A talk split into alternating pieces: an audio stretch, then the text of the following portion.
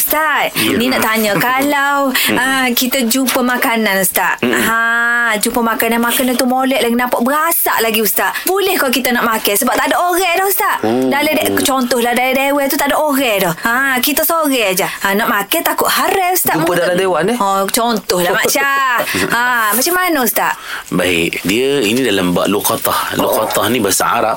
Maksudnya ialah barang yang tercicir ataupun yang apa yang apa tertinggal oleh seseorang dijumpai oleh orang lain. Ha. Dijumpai oleh orang lain. Maka Hmm. namanya luqatah. Pertama, uh, luqatah ni dia ada kita bagi saya kasar ada dua. Pertama Hmm. barang yang tak cepat punah, tak cepat rosak. Macam duit Itik, Hmm. kan, ha, barang mah. barang-barang mat Ha. kat benda kan barang berharga, Ah. pihak nozah ke kan.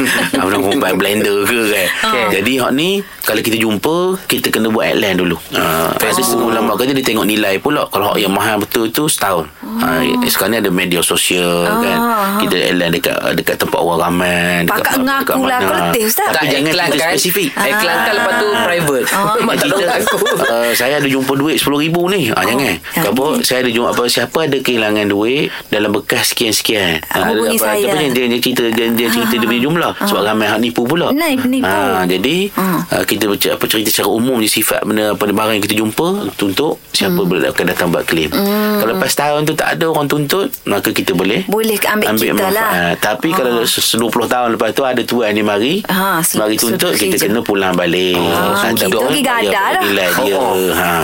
Wahana. Okey, ha. kalau yang barang yang Makan dia kecil pula. kan barang yang kecil, Kecil, kecil. ah. yang yang bukan makanan lagi, ha. di tiga hari. Tiga Ah, hari. Barang-barang yang kecil-kecil kan. Ah, contoh RM20 handphone ke, kau. kan, handphone hak yang apa? Congkiang handphone je hak- lah. Cak Ayah lah. Cak Ayah. Ah, Cak ayah Cak Kalau ayah. tolak kedai pun RM1 ha, Itu tiga hari Padahal lah kita belum guna Tapi kalau tuan dia menuntut Kemudian Kena beli. Sepuluh tahun Kena bagi balik Bagi balik. Ah. Satu bayar Ada pun makanan Makanan dia ada pula. Dia ada keringanan sedikit Pengecualian Sebenarnya ulama kata Berdasarkan pada hadis Tidak perlu diheboh Makan ni Tapi kalau ada tuan dia menuntut Kita kena ganti balik Oh, Ah, sudah. Kalau Ah, jumpa tapi roti kalau, kalau- kalau nak heboh pun boleh juga Kita ambil Kita boleh makan Tapi bersedia untuk Bayar balik, Balik. nilainya Ah. Kalau tuannya datang Menuntut Dia Sebab makanan menuntut. tu dia, dia, dia, dia tak tahan lama Ah. Kalau tunggu tiga hari Basi Ustaz kata Kalau lagi biskut tak apalah Ustaz katalah makanan tu mahal Kita pun tahu dah Pandai kalau tuan dia minta balik Kita tak mampu nak bayar Tak usah makan lah Ustaz Gitu tak hmm? Deh ha, Oh. Sedekah kat orang lah ha.